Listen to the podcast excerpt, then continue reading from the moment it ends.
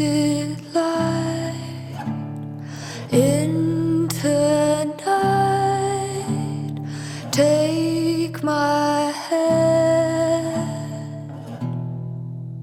We're off to never, never land. I cannot believe it's been two years since what may go down as the best Weekend Indiana interview of all time, simply because of what happened off the air. Uh, when Shel was in town performing with my friends Time for Three and the Indianapolis Symphony Orchestra at a happy hour. Shel is finally back here. It took two years for somebody to book this band, and I don't know why. But thankfully, our buddies at the Hi Fi over in Fountain Square have seen the light, and maybe it's because Shel has a, a very cool new album, which, to be honest, I listened to for the very first time about, oh, six hours or so ago. Listened to it straight through on the drive to work just so I would be ready to talk to uh, one of the uh, young women who make up Shel. Shel, they're sisters, by the way. If you'd missed our first interview, they've been playing together for a long time and they sound great. And I don't really know. Well, I'm going to ask Eva Holbrook how to accurately describe the music. You'll, of course, hear some of it here throughout the interview here on 93 WIBC. But Eva is with me to talk about their gig, this new album, and the unique sound that is Shel. Eva, how are you? Hey, Ray, I'm doing great. How are you? Doing wonderful. Um, okay, full disclosure here. I pull up your album on uh, Apple Music. Got it uh, this morning. Listen to the whole thing straight through. But when the the first thing that struck me is how that particular, and I don't know if uh, others describe uh, it this way. They usually put the genre of music that the album uh, is associated with, and it said alternative. And I'm like, what? I, Shel doesn't strike me as alternative unless you say alternative is uh, I don't know something that uh, it, it didn't mean alternative when I was playing alternative music like on college radio 20 years ago. You know what I mean? I, I I I really don't know how to describe what you you ladies do because it's so unique it's so different and especially and this album even for me is different than what i heard from you before when you were here a couple years ago Yeah. Well, welcome to our struggle. I mean, uh, we're certainly open to suggestions. Struggle? it's, it's been the, uh, you know, we've run the gamut of which genre, and and in that regard, people think that has a lot to do with marketing your band. And for us, we're just we just love exploring what happens naturally as we create music, and there doesn't seem to be quite a genre to put it in. But I think a lot of artists have that um, particular deal these days, and I blame the you know the fact that music is so readily available. It's at our fingertips, so we can listen to whatever we want. You can't expect us to just make a certain genre of music anymore. Yeah, and I I think that's a good thing because Yeah. you know what you hear. I mean, what's considered popular music? I mean, that just depends on who you talk to. Uh, I mean, I, I'll be totally honest. When I listened to your album this morning, that's the first thing other than the soundtrack for Hamilton the musical that I've listened to probably in the last three weeks, because I've been really stuck on Hamilton the musical lately. Um, but and but and I so I listened to it and I thought the first thing that struck me is, wow, this sounds different than the stuff that I was playing to accompany the last interview we did when you were here with Time for Three. And I guess I mean, Yeah. yeah, obviously you, you guys really went and you can still hear some of the same sound. You hear the mandolin, you hear the beatboxing, but you guys really went exploring, if you will. Well, we had with this album the wonderful privilege of working with Dave Stewart from the Eurythmics, which was something that we were very skeptical about going in. You know, obviously we loved the Eurythmics since we were very small, and we were honored about the idea, but we just didn't know if our music would really suit that sort of treatment, which was essentially Dave, you know, coming in programming all these analog synths and drum uh, beats underneath what we created already um, at our studio in Nashville with Brent Maher. And so when he proposed the idea, we were like, yeah, let's try it. And the first track that we got back is um, a song called You Could Be My Baby. And it just opened up the door for an album. And uh, we were really excited to have the opportunity to collaborate with him. And it was an amazing, uh, I think, stretching experience. But it wasn't, it wasn't a natural kind of, I think, like we thought it would be because when people see traditional instruments like violin and mandolin, they assume it's you know a folk band or a country band, But we grew up listening to, you know, Harry Nilsson and David Bowie and Pink Floyd and Led Zeppelin and the Beatles and things that are, I think, you know, they, they are more experimental. So for us, it ended up being a pretty natural project. And it's our favorite that we've done so far. Yeah, I would imagine that, yeah, as you said, people see the instruments and sometimes they try to pigeonhole you. Oh, look, let's uh, invite them to the I don't know, bluegrass festival or what what have you. Uh, but sir, I mean, yeah, I hit that the first song, the first track on the album. I'm bringing it up here just so I will uh, recall it uh, one more time. Uh, the very first track, I thought, geez, these guys have been listening to uh, Enya or something, and that's that's not a bad thing because I, I, was I, I, liked Enya back in the day. Uh, in the is the Doctor in today was the first track on the album, and but you go through it and you hear so many different sounds. You hear stuff that I mean you could have lifted from Dave Matthews. You hear I'm, I forgot that Dave Stewart had uh, collaborated with you guys. It makes perfect sense now. Hmm. After after having listened to you know knowing that now and after having listened to the album.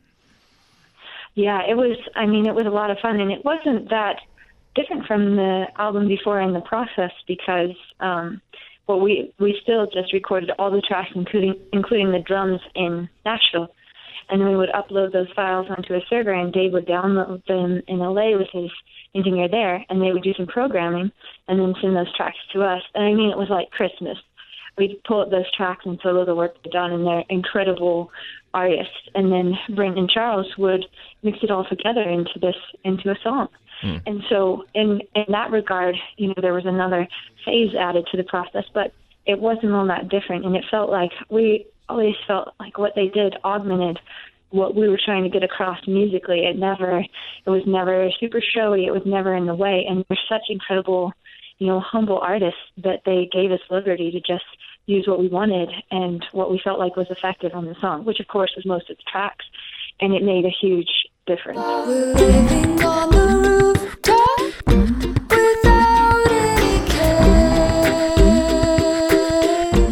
Eva Holbrook from Shel is with me. Shel is at the Hi-Fi over in Fountain Square this Tuesday night.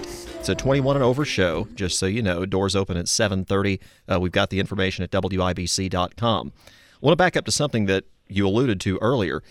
It doesn't sound as if the idea was to do an album in the very beginning, and it kind of morphed into that. Is that is that what you said?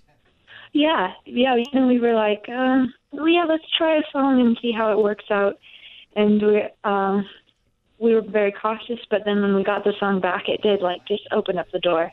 Uh, I think for every, for the band creatively, and that was, you know, it has been I think it's four years since we put out the last album, is what ended up being, and we were writing that whole time, and you know, really being like, oh well, what should we do? Like a more country album? Should we do an acoustic album?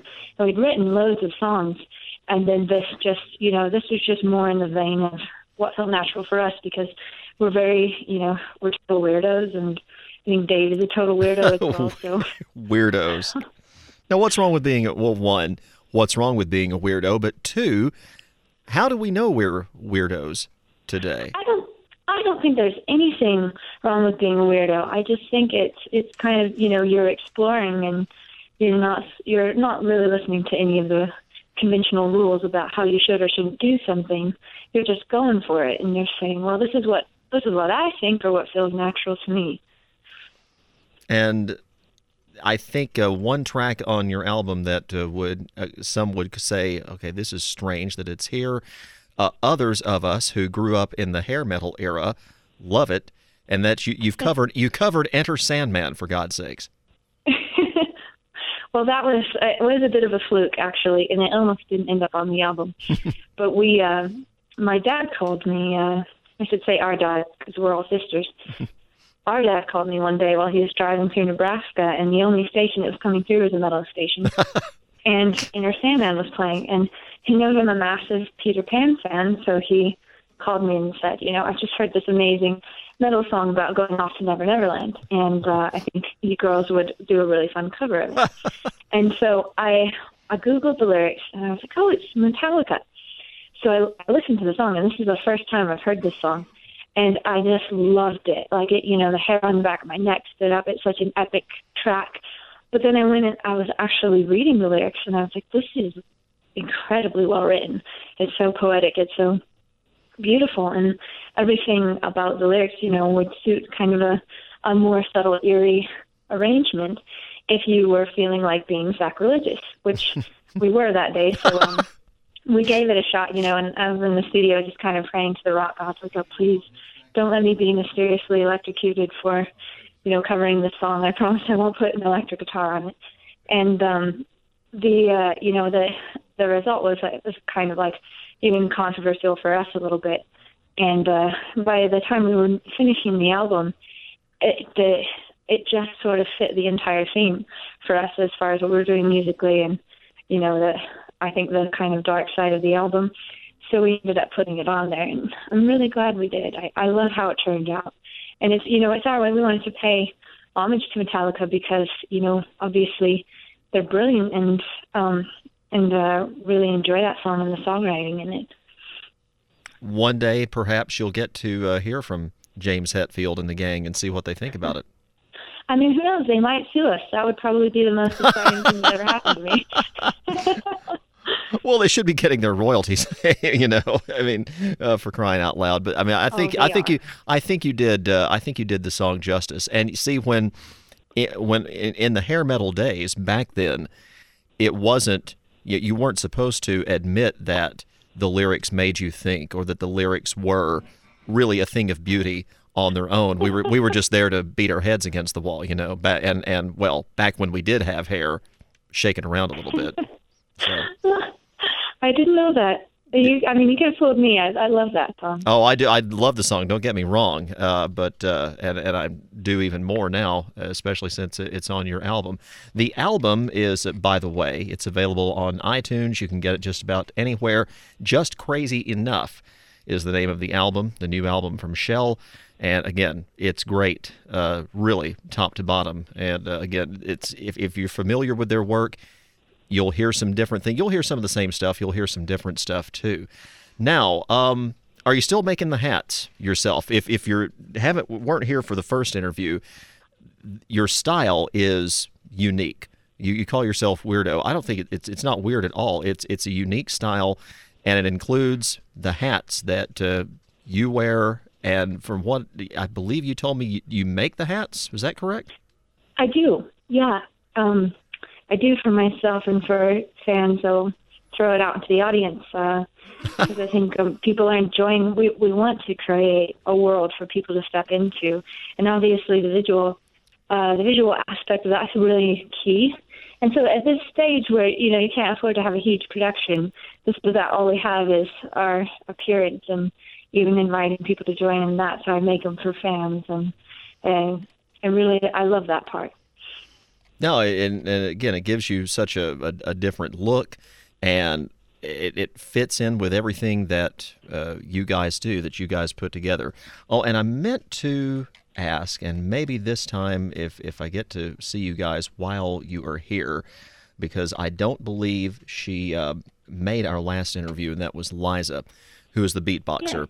Um, I am. Um, I was just thinking about this the other day. Actually, I was thinking about it while listening to the Hamilton soundtrack, since there's a lot of hip hop, a lot of beatboxing there. Beatboxing has survived and thrived for, gosh, four decades now. And Wow. I clearly remember when I was first hearing beatboxing, and this was 30 something years ago, when Dougie, Fre- people like Dougie Fresh was doing it. And people of the older generations like one what is this? And two geez when is this going to go away? And it never and i thought you know when when i got older and i didn't listen to hip hop there for a while and i thought well maybe beatboxing is going away. No not only has it not gone away it has evolved. And your sister liza is one she's marvelous at it but again it's it's also she has her own way of of doing things Yeah, she always has. You know, ever since she was quite small, actually. But uh, she, I, I'm astounded by her. I think because anything I've ever wanted to do in my life has taken so much incredible effort, and just about anything Liza decides to do, she's very natural at it, and she just picks it up and does it. And beatboxing was one of those things. You know, she went from being six years old and playing the harp to my parents discovering that she was naturally polyrhythmic and then getting her a hand drum, which she was absurdly good at, and then a drum kit. And then all of a sudden, she just surprised her one day with this beatboxing, and um, and I love it. I mean, it's become a really fun addition to the sound. How musically different are you as sisters? I mean, you, she, you know, Liza has the percussion end of it.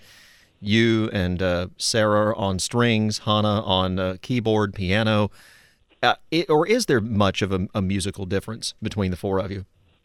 You know, it is really fascinating. I think what has happened over time is that Hannah studied um, piano performance at CSU. And so she has, she understands all the theory and she's an incredibly competent and versatile musician. And Sarah and Liza are as well. And I've never, you know, had, uh, never been able to wrap my head around any form of theory. And for me, it's all like feeling. So in that way, I'm always trying to refine things and make this statement really simple. And Hannah is always bringing this incredible musicality that then underlines um, the statement, whatever it is musically or lyrically.